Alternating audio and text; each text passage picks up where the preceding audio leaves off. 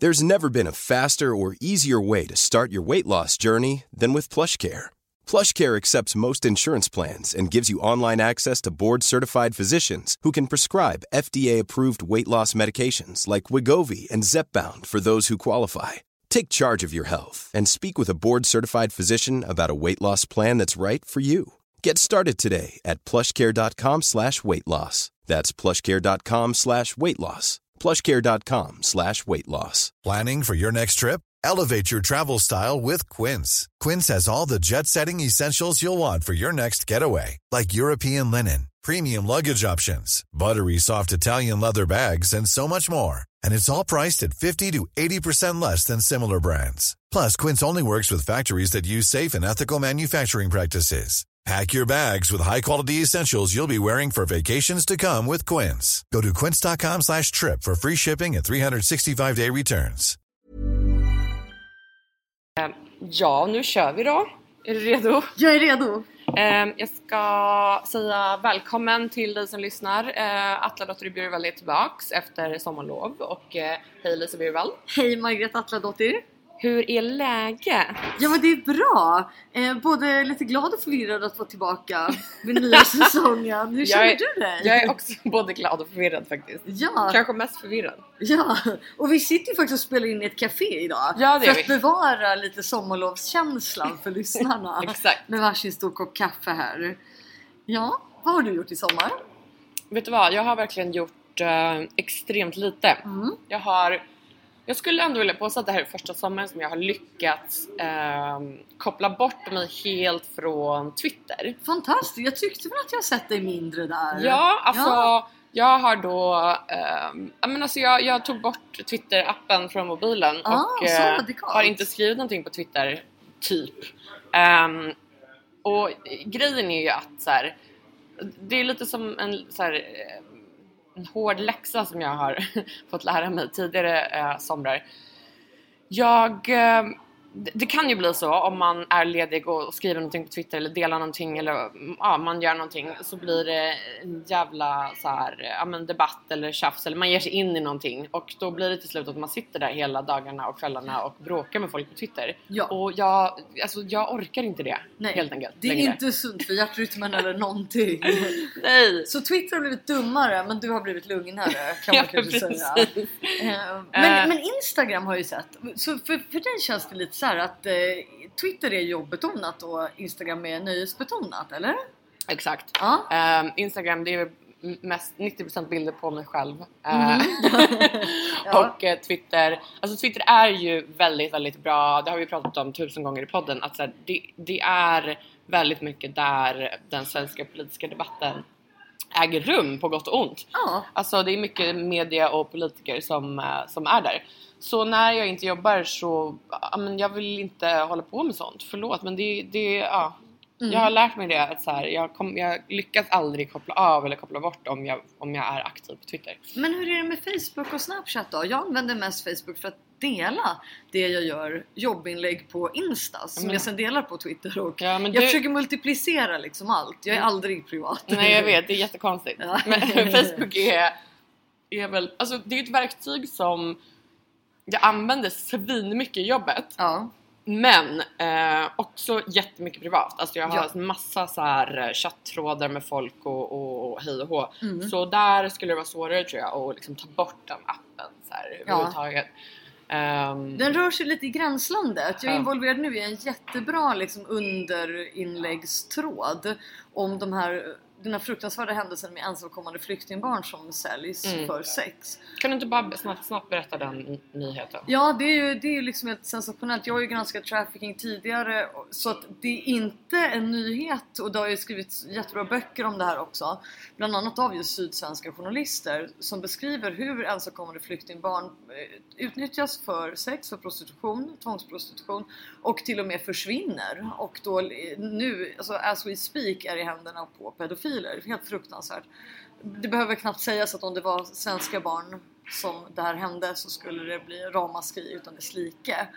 Det, så det är inte nyhet. Det stora här i avslöjandet är väl hur de här boendena och, eh, reagerar och säger att ja, de blev hämtade av främmande män på kvällarna. Ja. Och då har jag och många andra reagerat. Jag har igår kväll upprättat en anmälan till en inspektion som tittar på det här. För jag, jag menar att det är absolut inte så att de inte eh, kan hålla kvar dem. Självklart kan de det. Om, en, om ett barn riskerar att bli indragen i brott det, det, är bara, du kan till och med gå så långt som att du använder lagen om vård av unga för att hålla dem hemma. Mm. Så det är inget konstigt.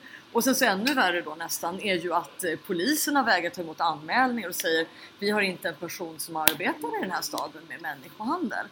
Eh, så myndigheternas bemötande har varit att de här barnen kan pedofiler komma och gå rakt in, för det är öppna dörrar på bland annat Aleris hem i Rosengård och plocka sig liksom eh, sexleksaker i form Usch. av barn. Ja det är helt fruktansvärt. Så, men där, där är ju Facebook jättebra. Då, då har du ju ett gäng engagerade människor. För att så är det ju ofta, du, du är liksom vän med andra men, eh, opinionsbildare, journalister och så vidare som, som också reagerar på sånt här. Eh, som med enade krafter kan försöka göra någonting. Så då är det skitbra. Men däremot så går jag inte in och, och börjar hålla på och kommentera vad härligt folk har det på semestern och allting. För det känns som dödtid. Men du är Jag är ju en konstig ny Facebook-novis. Ja jag vet, det, det är så konstigt. Men Ja. du har ju liksom inte heller varit helt ledig, i sommar. Du har ju Nej, faktiskt precis. Eh, varit kolumnist. Ja, och jag ska också tillägga hur många av oss journalister är egentligen någonsin helt lediga? Man har alltid nyhetsnäsan igång efter någon story, skriver alltid på någon liten hemlig bok eller kolumn. Eh, så det är få förunnat som du att ändå kunna stänga av helt. Så jag, jag tror inte jag är helt unik ändå som jobbar. Nej men i den här podden är du helt ja, ja, ja, ja, ja, ja. jag, jag, jag, har blivit så pass ja, du har mognat. Nej men det har jag. Jag, Ja. liksom, jag arbetar inte eh, på semestern. Jag, jag, Ja. det funkar inte. Jag kommer liksom bränna ut nu. ja. Det Eh, kommer fan du också. Nej fast jag har ju haft ett fruktansvärt roligt och har ett väldigt roligt sommarjobb som kolumnist på baksidan av Aftonbladet. Eh, detta otroligt spännande format. Kort, journalister vet vad, vad jag menar när jag säger 2200 tecken. Eh, så det gäller att ha liksom, starka åsikter, veta vad man vill och, och försöka kunna formulera det så skarpt som möjligt och så fokuserat som möjligt. Men jag måste bara fråga dig, för jag hade det sommarjobbet för tre år sedan också. Ja. Eh, och det är ju jävligt kul. Mm, Det är ju liksom mm. den erkända eh, baksideskolumnen Ja, i Aftonbladet. Och eh, då... vad är jobbets baksida? Haha. Nej. Ja men precis. Nej men då vet jag att jag fick en, en nästan som en chock Mm. över hur pass många som läste den eh, kolumnen. Alltså jag, det var Ja. extremt mycket reaktioner. Ja, alltså jag skulle säga det här är den sista av de stora fyra tidningarna i Sverige som jag jobbar för. Så jag jobbar för de andra tre.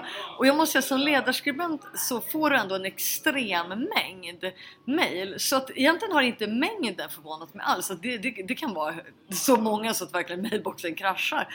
Men däremot så är det ju en annan typ av människor som läser. Alltså det kan vara vilket yrke som helst, vilken ålder som helst, kön, nationstillhörighet, del av landet. Den bredden är skitspännande för att det är så att det är liksom politiska nördar. Och sen så är det en mycket mer givande debatt tycker jag nu. Därför att eh, som ledarskribent så kommer det ju alltid in folk som ska ha repliker. Eh, så fort du skriver liksom om Frankrike så kanske det kommer då Fransk-svenska föreningen, Frankrikes ambassads pressavdelning ska ha en replik. Eh, du sitter med det där och harvar. Det tar mycket längre tid än själva skrivandet. Så är det absolut inte som kolumnist här. Utan det är ju bara en bonus. Det, du menar att det är liksom mer vad säga, vanliga läsare som vill kommunicera? Ja, men eh, jag får nog säga så här. Jag har haft ett extremt försprång här. Eftersom jag har skrivit böcker om extremhögern, skrivit om de här ämnena så är jag van. Mm. Om jag hade kommit från en landsortstidning och gjort det här i sommar, eh, då hade jag ju gått och lagt mig under en jävla sten av mängden vidriga rasistiska och sexistiska mejl. Du är alltså hä- härdad? Jag typ. är svinhärdad, alltså det, det, det berör mig verkligen inte i ryggen. Herregud. Eh, så det är lite konstigt. Men har det varit kul? Svinkul! Och så, så när man skriver om till exempel kolumnen om civilkurage och man får in berättelser, både positiva och negativa. Först folk som har vågat göra saker, avbryta när folk blir tafsade på och liknande. Fantastiskt upplyftande historier. Och sen å andra sidan alla de här som har fått en epilepsianfall på gatan, ingen har gjort något. Eh, någon som har sett en invandrare bli misshandlad och alla har bara fnyst och gått därifrån. Och tecken som stärker min tes att vi ändå är ett litet fegt folk här. Eh, man blir känslomässigt engagerad på, på ett helt annat sätt. Och helt ärligt skulle jag kunna skriva typ tre sådana kolumner i veckan. Ja. För att varje kolumn föder ju sen tankar. Det är så många vinklar du inte tar med. Och sen får du ju all den här fantastiska läsarfeedbacken som ger nya uppslag. Eh, när folk berättar. Som någon sa just det här hur man behandlar handikappade i Sverige. Att de, att de är liksom eh, lägre stående något sätt. Att det är jävligt konstigt och bristen på ramper och allt det där. Det är fan i mig, jag tycker det är anmärkningsvärt just för Sverige. Att, Ja, eh, vi har är så Pride-parader och skryter om lika behandling mellan könen. Jävligt eh, dåligt faktiskt. Ja. Eh, dålig tillgänglighet eller hur man ska uttrycka så. Och sen så är det ju väldigt fint tycker jag när man själv öppnar ögonen då, just för alla de där tipsen. Så på hela vägen bara träffa dig i det här kaféet så har jag verkligen gått upp och ner i tunnelbanan och sådär och kollat just på hur, okej hur ser det ut här? Här har vi ännu en hiss som är avstängd. Hur fan ska du komma upp för den här trappan om Ja. du sitter i rullstol? Nej, det är helt Eh, sjukt. Så, ja, så det har varit guld helt enkelt. Ja. Mm. Men fan vad kul! Men nu börjar hösten hörru och det väl, kommer väl inte vara en överdrift så att det blir fortsatt fokus på USA-valet? Nej precis, det har ju Mm. varit... eh, ja, det kommer väl bara accelerera nu Mm. känns det som. Mm. Det gör ju det redan dag för dag. Och då, Ja. följer du liksom mycket amerikanska medier eller följer du valet via svenska medier? Eh, Jag följer amerikanska medier, jag följer såna här Twitterkonton som The Hill som är så här, vi är liksom i Washingtons politiska liv, självklart Politico, alla de här.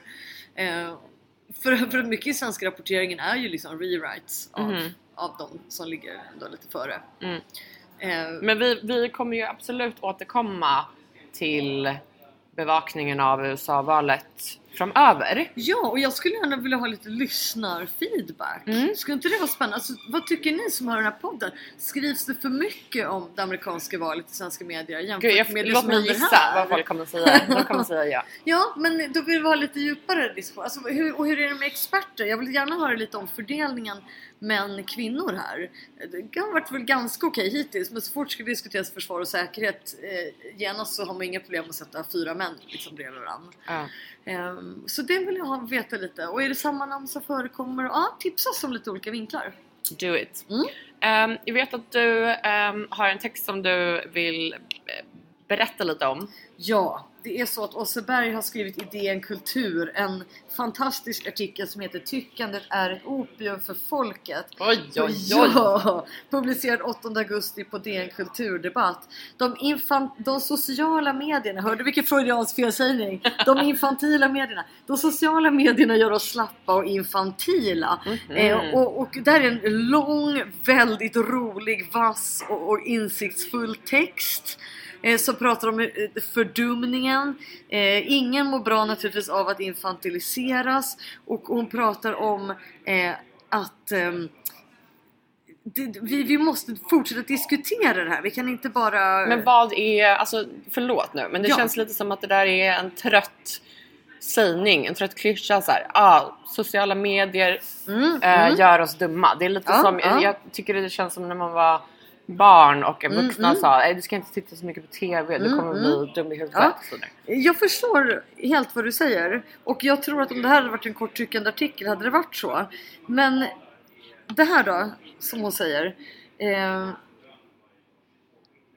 Tillgången till tryckta medier blir allt mer en klassfråga. Det är så satans dyrt att prenumerera på papperstidningar. Självförtroendet som krävs för att yttra sig komplext och seriöst trots att alla vill ha snabba kickar. Det är också en klassfråga. Och det är ju så mycket mer än så naturligtvis. Det här är ju liksom en framtidsdiskussion för medierna.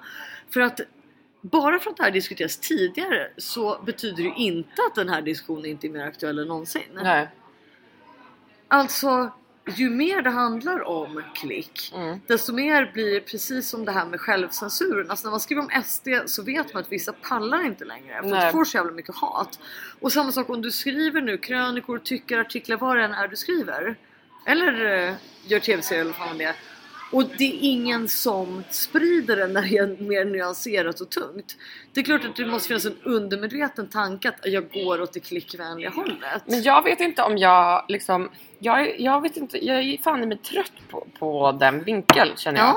Alltså för att hela den här grejen med så här, ja vi blir för liksom klickdrivna och så vidare. Ja. Alltså är man inte alltid det som journalist? Alltså så här, man vill bli läst, man vill nå Mm. ut, man vill Mm. att så många som möjligt ska diskutera det man Ja. skriver eller Ja. att så många som möjligt ska läsa, titta, lyssna och så vidare.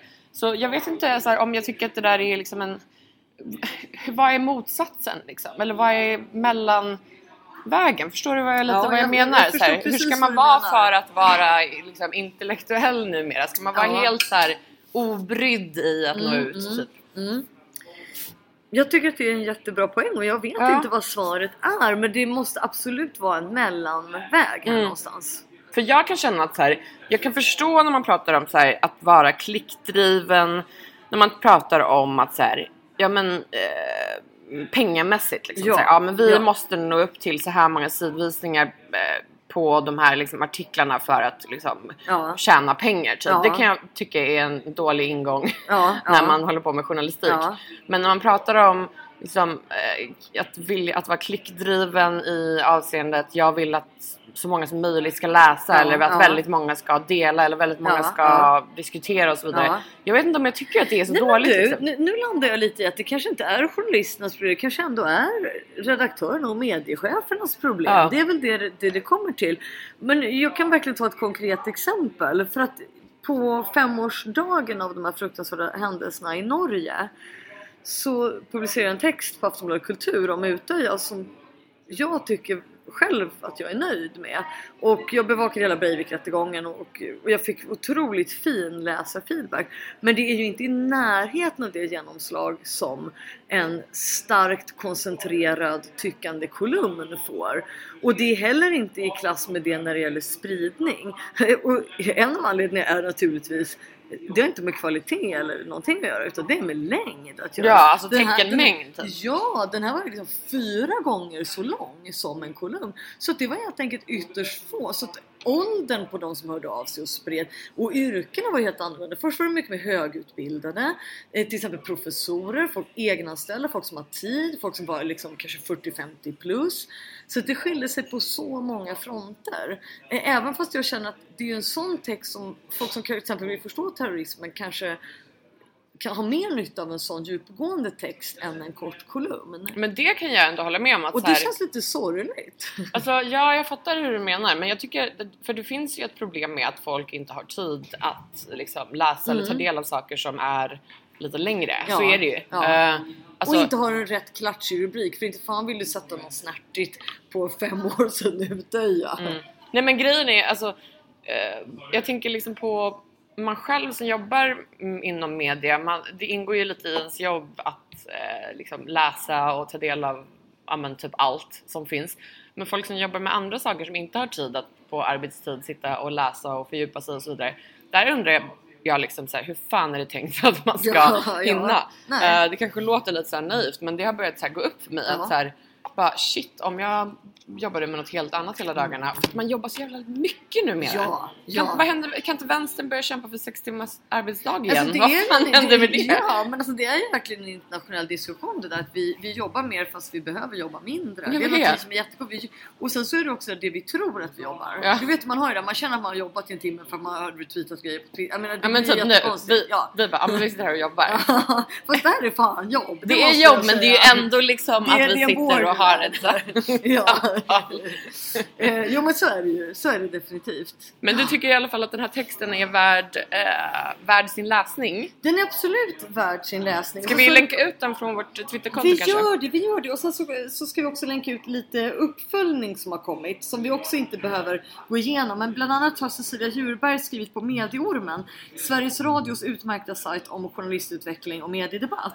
Eh, där hon eh, tycker också att den här texten av Åseberg, Tycker det ett opium för folket, är väldigt intressant. Men hon, hon eh, säger kan man väl- lite grann. Det är väl lätt att säga när man är på public service? va? Ja, precis. Men det intressanta med det här det är ju att Cecilia Djurberg som hon själv skriver uppfattas ju verkligen som en föregångare här inom sociala medier. Och hon skriver att hennes kollegor tycker men gud, om du är trött på sociala medier, är då hoppet helt ute för oss andra som försöker bli mer digitala? Eh, hon, hon, jag ska bara säga ett kort citat från henne. När ett välgjort journalistiskt jobb publiceras men inte flyger som önskat på sociala medier kanske på grund av otajming eller alltför komplext och balanserat innehåll för att väcka en tydlig och stark känsla. Vad händer då? Här kommer vi till kärnan. Hur diskuteras de ynkliga statistikstaplarna på redaktionen? Vilka slutsatser dras och vilka åtgärder sätter man in för att få fart på spridningen? Och jag skulle vilja tillägga vilka åtgärder sätter man överhuvudtaget in? Ofta är det ju bara ah, det där var ett failat jobb. Så här kommer vi ju in till problemets kärna, eller hur? Men det, alltså vet du vad det är? Eller det är min analys att Ja. det handlar om hur vi eh, måste definiera vad det innebär att liksom, jobba som journalist eller redaktör i Ja. liksom, dagens medieklimat. Vi på Politism, vi vet ju att här, om vi lägger liksom, tid och energi på liksom, spridningen, då, alltså, det måste man göra. Medans då ja, men, många redaktioner kanske lever kvar i något slags arbetssätt där så här, ja, men man ska producera sitt jobb och sen så fort man är klar börjar man på nästa. Ja precis, så är det någon bot som twittrar ut det Ja, på något sätt. och det ja. vet man ju att så här, alltså det, är så, det kan man inte göra. Man Nej. måste få, få lov att så här, men arbeta lite med spridningen. Liksom. Mm, Eh, och jag tycker det blir, det blir alltid så konstigt när folk förväntar sig andra resultat. Ja. Here's a cool fact a crocodile can't stick out its tongue. Another cool fact you can get short term health insurance for a month or just under a year in some states. United Healthcare short term insurance plans are designed for people who are between jobs, coming off their parents' plan, or turning a side hustle into a full time gig.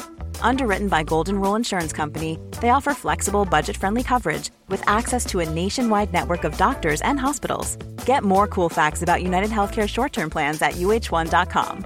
It's that time of the year. Your vacation is coming up. You can already hear the beach waves, feel the warm breeze, relax, and think about work. You really, really want it all to work out while you're away. Monday.com gives you and the team that peace of mind. When all work is on one platform and everyone's in sync, things just flow wherever you are. Tap the banner to go to Monday.com.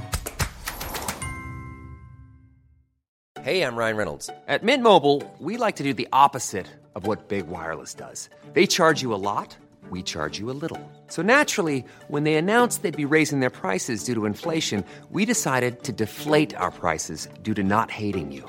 That's right. We're cutting the price of Mint Unlimited from $30 a month to just $15 a month. Give it a try at mintmobile.com slash switch. $45 upfront for three months plus taxes and fees. Promo for new customers for limited time. Unlimited more than 40 gigabytes per month. Slows. Full terms at mintmobile.com. Ja, de ja. fortsätter på samma sätt. Liksom, Ja. att så här, eller till exempel Ja. att låta alltså, andra personer som är helt, till exempel kanske inte ens eh, så här, är journalister jobba med spridningen. Så här, Sociala medieexperter. Man kanske Mm, Ja. har en person som ska Ja. jobba med spridningen. Ja. Man bara, men, jag vet inte om det är jättesmart för man vill Nej. ju då Ja men till exempel att den som har antingen skrivit jobbet eller jobbat med jobbet finns där och kanske svarar på frågor eller är Exakt. med liksom och, och sprider texten eller jobbet på ett Ja men på en plats där det finns liksom, intresserade personer eller Och intresserade kan läsare. lyfta rätt vinklar också. För det kan ju Exakt. bli väldigt fel just när det är sociala medieexpert som hittar ett klickbart ord Ja. att lyfta fram. Så kanske inte det alls är kärnan när det riktar sig till fel. Det har du helt rätt i. Ja. Men jag tänker också alltså allt mer ju diskursen om du tittar på liksom amerikanska medieinstitut och liknande. Att det vi har som är unikt, det vi kan få folk att betala för det är kvalitetsjournalistik. Mm. Det är ju verkligen det, dit diskussionen leder. Även tycker jag på senaste Meg. Eh, så... Men jag har en men fråga. ur den vinkeln blir det ju jättekonstigt. Eller vad tycker du? Jag, menar, men jag har en fråga. Ja. Alltså jag har verkligen börjat slås av hur lite jag, alltså att jag betalar mindre och mindre för journalistik. Jag betalar ingenting. Nej men alltså, men jag gjorde ju det, alltså, man har gjort det tidigare. Jag alltså, hackar mig in. Alltså, du kan ju gå in via så här, typ dold.nu och sånt där. Gå in på svd.se så behöver du inte betala. En liten vet, hacker. Ja men vet folk att man går, hur lätt det är att gå runt de här betalväggarna? Nej, men det tror jag. Alltså, ja. Men det, det märks väl på Ja. eh, typ så intäkterna om inte Ja. Nej men eh, jag tänker på, det är ju fan mitt problem. Så här, om man som liksom, ändå högavlönad person som är intresserad och tar del av Ja. mycket media inte betalar Ja. ett skit för det. Ja. Vem fan är det som betalar? Ja, alltså jag, jag får säga, jag är egenföretagare så jag ser mig inte längre som högavlönad. Så jag ser det faktiskt ser som en det som ekonomisk... volontär? Nej, men jag ser det, som, ser det som en ekonomisk fråga. Ja. Alltså jag ser det som sen när man var 14 och man behövde snatta ett läppstift när man Ja. skulle gå ut. Alltså så här, jag måste läsa den artikeln, jag gör det. Absolut, men jag, Ja. menar, jag menar bara så här. Tidigare har jag så här på somrarna, ja, men jag köper liksom lite tidningar, kanske magasin, hej och. Jag Ja, har jag slut, också slutat med det. Vad intressant att Mm. du säger det. Jag har inte tänkt på det. Jag tycker att alla så här fotojobb som jag vill se Ja. från Vogue typ dyker ändå upp online. Ja, så. då har du rätt i. Ja. Man blev så glad när Pressbyrån började med sina, du vet, kostar det 59 istället för 99 för en Vanity Fair. Mm. Eh, men jag går, bara, jag går bara förbi dem där nu. Visst, Ja. det är inte bra. Nej, Eller? eller?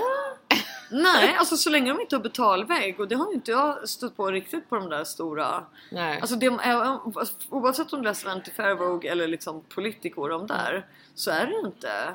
alltså, Fan fort, vad konstigt att inte sådana tidningar som New Yorker har betalvägg när jag tänker och tänk, efter. alltså, tänk att jag, det enda jag betalar för är alltså på riktigt så här Kim Kardashian och Kylie Jenners app som jag betalar 30 Åh, kronor i månaden för. Åh gud! Ja. Säg det inte, det är hemskt. Ja men alltså, de har ju lyckats, Ja. förlåt men de Ja, har ju lyckats ja. skapa en app som man måste betala för för att ha. De andra har ju bara gratis appar. Så. Ja. Nej men det är knas. Ja. Du- Kommer Omni börja ta betalt för sin app? Det får vi fråga dem om. Ja. Det tycker jag är så konstigt att, jag, att eh, man får ju allting därifrån. De har skitbra pushnotiser, Ja. samlar allting, otroligt bra redaktörat. Jag skulle, alltså klart man skulle betala typ 15 spänn i månaden för den. Jag Men det sprang- kanske inte skulle ge dem något. Jag sprang på Marcus Gustafsson, chefredaktör Mm. eh, på Omni innan eh, vi började spela in här. Ja. Och eh, skrattade lite åt att det stod på Resumé att eh, Omni har eh, gjort en rekryteringsoffensiv. Ja. När det var fyra personer. Ja men det är sommartorkan i mediebranschen kanske. Men Ja. också typ att det är en rekryteringsoffensiv. Ja. Fyra fucking personer, Ja. det är mycket. Ja. Ehm, ja i dessa tider är det väl faktiskt det och gud vad tragiskt. Ja. Okej, men så här, jag tänker att vi ska gå vidare nu. Ja. Ehm, och Mycket bra. eh, skämskudden. Vad är skämskudden? Eh, skämskudden har ju eh, nu inbjudningarna trillat in till oss. Men vad är det? Det är en gala för så sämst och pinsammast och skämmigast insatser i svensk TV. Okej. Är det bra eller dåligt att ha en sån gala tycker du? Jättekul. Ja. Jätte, jättekul. Alltså om man, eh, om man blir tilldelad en skämskudde på den skämskuddegalan och- så måste man ju ta det bra. Men det här är ju som, som amerikanska filmindustrin såhär Raspberry Awards. Just det, just det. För du vet såhär Demi Moore Ghost eller vad det nu Ja. kan ha varit när hon startade. I den som är så bra. ja, men vet, ja, men man tänker på så här Ishtar eller något riktiga eh, klassiska dåliga grejer. Jag är verkligen kluven till den här skämskudden. Berätta. jag får lite mean girls-vibbar av det här. Ja. Eh, jag tycker så här. Å ena sidan, det är klart att det är kul. Mm. Och, och sen så behövs det ju för att det finns väldigt få mediegranskare i Sverige. Så det är bra om det lyfts. Men fan vad det är lite så här elak mobbarkänsla. Tänk om den där hette du vet, så här, eh, Publicistklubbens, ja, men, någon slags mellanting mellan skämskudden och pressombudsmannen. Eh, det här är för så här, tonårsmobbigt på något sätt. Ja, alltså jag Eller? förstår vad du menar. Det, blir, ju- det är ju fortfarande så jävla litet land det här. Att så här, Ja. Man måste ju verkligen eh, tänka igenom en Ja. sågning. Liksom. Ja. Det får inte vara bara för att det är kul eller för att det är lätt. Liksom. Klart man kan ge det till så här, SVT Aktuellt redaktion som ständigt har felstavade så här, skyltar som kommer upp. Ja. Eh, Det är minst två, tre i varje program så Ja. de borde ju få en honorary award. Ja. Men man kan ju fan inte ge en skämskudde till liksom just den här stackars snubben som kanske är en dålig skådis har gjort någon reklam. Men vi, kan vi nämna några som har fått skämskudden tidigare? har du den ja, kollen? Nej, det har jag inte. Men, men precis, låt oss eh, snabbt kolla upp det. Eh, men precis som du säger, det är också det här är ett litet land. Det är lite så här. Fan, tänk om du får en sån här skämskudde när du är liksom 23. Men det är det jag menar att... Är det eh, så snällt? Ja, men det är det jag menar att så här, det är ju ett bra tillfälle om man så här, kan ta det om man kan ta det, förstår du vad jag menar? Ja. Gud, nu är jag en sån såhär, all PR är bra PR. Men titta här kan, här kan vi titta hörni. Eh, nu är jag inne på skämskudden. Ni kan gå in där, skamskudden.se och så kan man faktiskt fortsätta att nominera. Eh, Och gud, årets tv-personlighet förra året blev Samir Badran, Ja min man ska, favorit. ja men man ska inte ha tycker jag till årets TV-personlighet då. För jag Nej. tycker det är jättefräckt att ge en sån eh, till en person. Däremot är det ju absolut årets livsstilsprogram, jättebra, årets direktsända program, årets reality, årets dokusåpa, Vänta nu, årets vänta nu. meltdown. Allt det här kan man absolut köra. Men där, årets tävlingsprogram blev jagad av hundar i TV3. det, är, det är den bästa TV-idén. Läs, motiveringen snälla. Okej, motivering. Deltagarna låtsas att de blir jagade av hundar och kanalen låtsas att tittarna köper det. Det är så ja, kul. Ja, herregud. Ehm, så här skriver jag själva. Skämskudden är ett antipris som delas ut till de mest pinsamma insatserna inom svensk television. Bakom projektet står komikerna Martin Soneby och Fritte Fritzson så genom detta... Fritte Fritzson, snälla! Det är bara det lät ju som ett skojnamn. Eh, som genom detta initiativ vill uppmuntra kreativitet och nytänkande inom TV-sfären. Okej ni komiker, ni får en pass. Ja, Det känner så jag. är det. Ja, vi måste ha lite sånt. Vi måste, vi Ja. måste vä- äh, värna yttrandefriheten Ja, tycker vi Lisa. kanske till och med kan livepodda från skämskudden eller något sånt någon gång. Du, alltså Mm. apropå komiker och humor. Ja, Eh, en, det här är jävligt eh, Twitter-internt men Ja. jag måste ändå ta upp det för att jag Ja. var så fascinerad av det här. Mm. Okej, så igår eller i dagarna så noterade jag eh, stor uppståndelse i mitt Twitterflöde då ett ganska stort eh, konto, en tjej som heter Hanna som eh, heter på Twitter heter hon Up from below. Hon har Oh. även tidigare haft, jag vet inte om hon fortfarande har en blogg på Nöjesguiden. Ja. Där hon, alltså, hon är, har liksom ett humorkonto, en humorblogg. vi har hyllat henne en gång i podden. Har vi? Ja, ja hon gjorde en bra. fantastiskt bra grej där. Mm. Ja, men hon, eh, hon är jävligt rolig och hennes grej har väl varit att på Twitter och i bloggen, alltså hon är bra på så ordvitsar och hon är bra på de här har du sett de här medieval reactions? Alltså hon tar Ja. så här ga- gamla eh, konstverk och skriver roliga eh, captions. Ja, det är typ såhär en blek medeltidsman som ligger döende och bara han var så jävla bakis efter. Way Out West eller någonting. Ja, Jävligt ja. roligt. In, Ja. Inte hennes idé, alltså det är en gammal idé Ja. men hon har ju gjort egna liksom, bildtexter Mm. och en egen twist på det hela. Och eh, nu så har det då kommit fram att ett annat konto på Twitter Ja. som, också, som har fått väldigt mycket liksom, retweets och... och Outa, outa. Ja, men jag måste kolla vad hon heter Ja. för jag kan inte. Ja. Men eh, det är en annan tjej då som Mm. har eh, liksom helt enkelt alltså, snott hennes eh, bilder och bildtexter rakt av för att få, eh, ja men jag antar för att få retweets. Men kan det vara en, en Twitter-novis som inte fattar då? För Men ibland, det- ibland när jag retweetar tror ju folk att jag skriver det bara för att det står rubriken till artikeln och då ser det ut som man själv har skrivit rubriken. Alltså... ehm, Kan det vara så? Nej, för att det som jag har följt då är att, alltså, eh, vilket är ganska ovanligt tycker jag, att eh, Up from below, Hanna har ju alltså då outat det här, eller konfronterat henne. Eh, och eh, gjort en så kallad punktmention, alltså en punkt framför namnet så att alla som följer Hanna ser. Ehm, och eh, den här då tjejen som har härmats har ju totalt bara alltså blånekat. Trots att det är vad väldigt det uppenbart. Åh. Och påstår helt enkelt att nej, det är bara helt enkelt ett sammanträffande att hon har skrivit exakt samma bildtexter som eh, från eh, eh, Hannas blogg. Och många har ju ehm, eh, såklart engagerat sig i det här Ja. och bara men hallå Ja. nu bara erkänn och så här, Ja. be om ursäkt och lägg ner. typ. Men hon vägrar. Det, det, inte det det fascinerande? jag henne för. Eh, Men jag tycker ändå hon ska ha skämskudden i kategorin sociala medier i år. Men, det är så jävla, men det får mig verkligen att tänka på här, en gammal ehm, men typ diskussion, det är inte en Twitter-diskussion men det har varit mycket på Twitter eftersom att det är så jävla mycket komiker på Twitter Mm. om det här med skämtstöld och to- eh, tweetstöld. Mm. Eh, är det okej eller är det inte okej? Alltså är, är skämt fria eller liksom Absolut inte! Alltså, det, men nej för fan, jag tycker, men vad ska man göra? Man får sätta en copyright om man kommer på något riktigt vitsigt. Men gud, är inte det lite så här... Alltså det som, är, det som jag tycker ehm, det som jag tycker går emot hela det, den Mm, liksom, tanken är väl att så här, komiker ska väl vara alltså lite så här, avslappnade och tycka att det bara är kul och smickrande, eller? Har man rätt att bli så Nej indignerad? alltså, nej alltså absolut inte komiker det, för det är ju deras yrke. Det är ju som Ja. som om någon snor min text och skriver sin egen byline på den. Det är klart Ja. det är fel. Däremot om det är någon som hittar på ett väldigt allmängiltigt skämt, alltså jag vet inte, någon går in på en bar, jada, jada. Men om det är jättespecifikt då, och Men jag- det otroligt specifikt och väl uttänkt och, och ytterst roligt, då är det klart, då äger man ju det skämtet. Åh, gud. Vet du vad det här påminner mig om? Vet du vad jag såg på Twitter? Någon som stal också, en amerikan som stal ett skämt om Trump. Okej. Ja, för jag googlade för att få reda på vem det var som hade skrivit det från början. Hittade och sen så liksom några några steg så hittar jag en annan snubbe som just har råstulit det men skrivit om det lite. Så här pyttelite. Ja, bara gjort en liten rewrite. Vad, vad tycker du om det då? Också skitfult.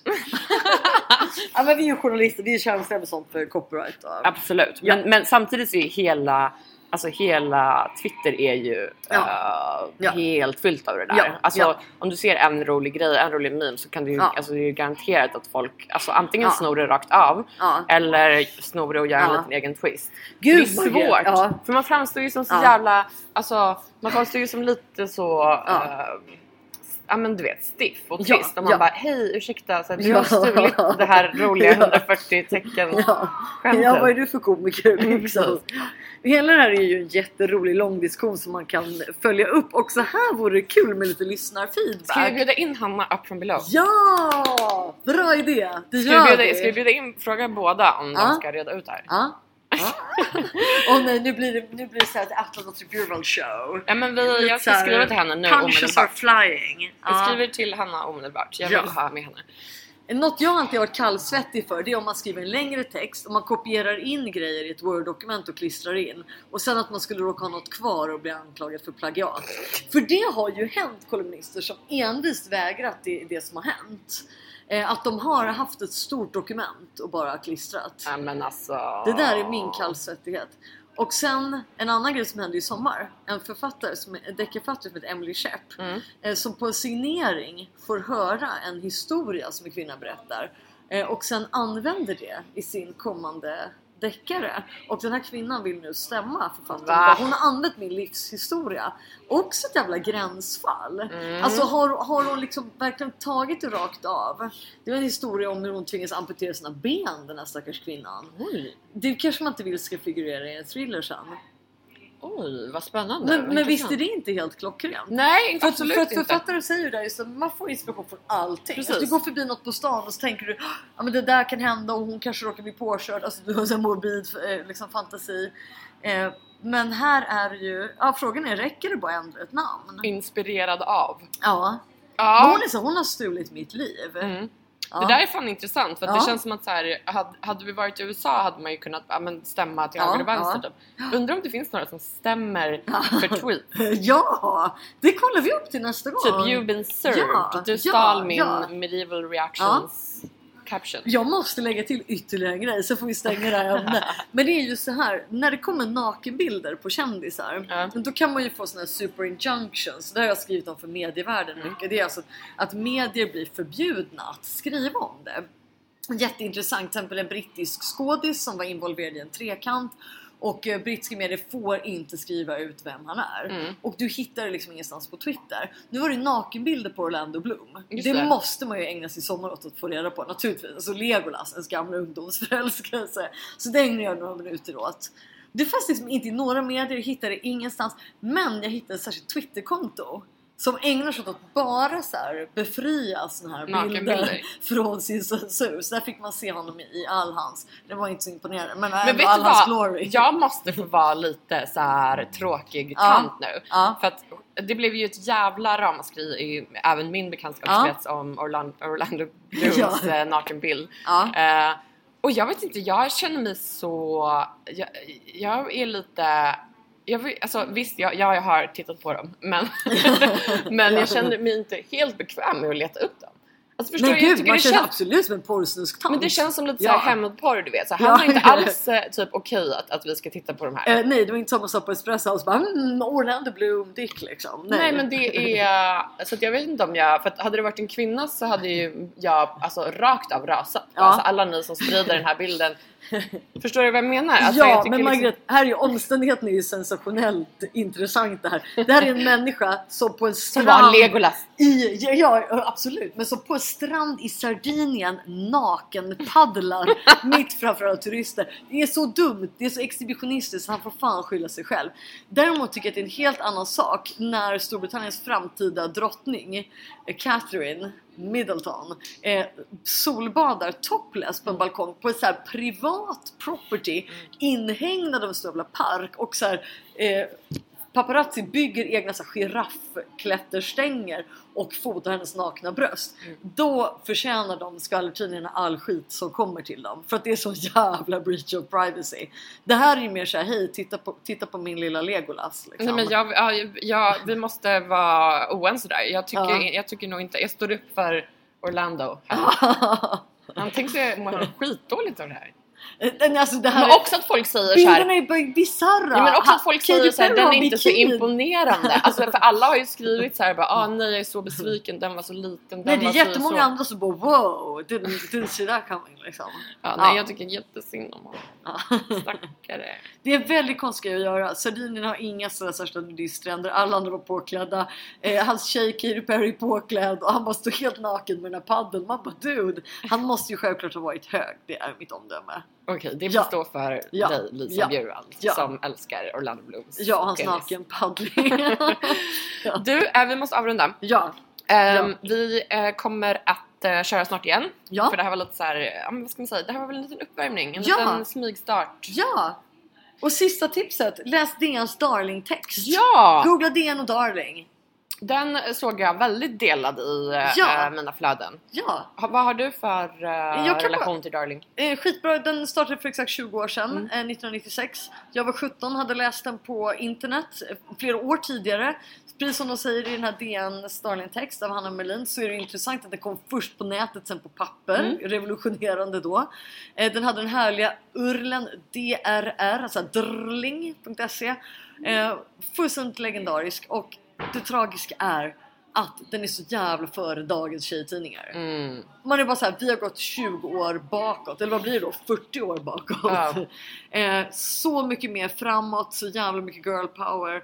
Eh, diskussioner som lätt hade kunnat föras idag och sett som avantgarde. Mm. Eh, så det går ju fan bara bakåt. Titta på de här, så här doe-eyed bimbos som pryder dagens tjejtidningar. Man är bara såhär, fuck bring back darling. En fråga dock. Jag såg att någon eh, skrev på Twitter om det här reportaget, eller apropå Mhm. reportaget. Eh, hade Darling kommit nu så hade den blivit fullkomligt sågad, det hade inte varit okej. Typ inte en chans. Inte en jag chans. heller det. hyllad. Det blir Ja. vrålhyllad. Men då var väl tesen att så här, ja, man kan inte säga någonting i, i Ja. dagens samhälle. Ja, den var alldeles för Ja, ju- icke-PK. typ. Alltså det är ju bullshit. Mm. Mm. De åsikterna uttrycks ju i till exempel de artiklar ni har på politism som Mm. handlar om det här. Men det här var en specifik tjejtidning till tonårstjejer. Så jag säger bara återupprätta den. Alla som vill göra det, typ mejla mig så kör vi. Det är ja, bara. Den är cool. Ja, Eh, läs eh, Hanna Melins Darling-reportage helt enkelt. ja. Eh, Lisa, tack för idag. Tack för idag. Eh, tack för att du lyssnar. Och eh, vi har ju en härlig god tagg som man kan tagga om man vill liksom, skriva till oss eller ja, såga eller hylla oss och så vidare. Såga fruktansvärt. Och taggen är AB-podd. Ehm, och vi hörs snart. Ja, Kanske till och med nästa vecka. ja. Ja.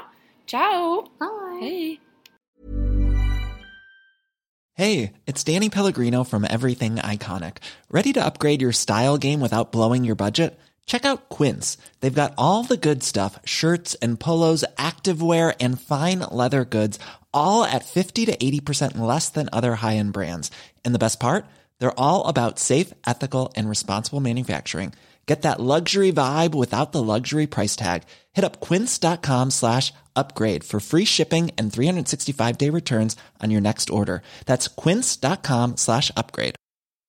Imagine the softest sheets you've ever felt. Now imagine them getting even softer over time. That's what you'll feel with Bowl and Branch's organic cotton sheets. In a recent customer survey, 96% replied that Bowl and Branch sheets get softer with every wash. Start getting your best night's sleep in these sheets that get softer and softer for years to come. Try their sheets with a 30-night guarantee. Plus, get 15% off your first order at bowlandbranch.com. Code BUTTERY. Exclusions apply. See site for details.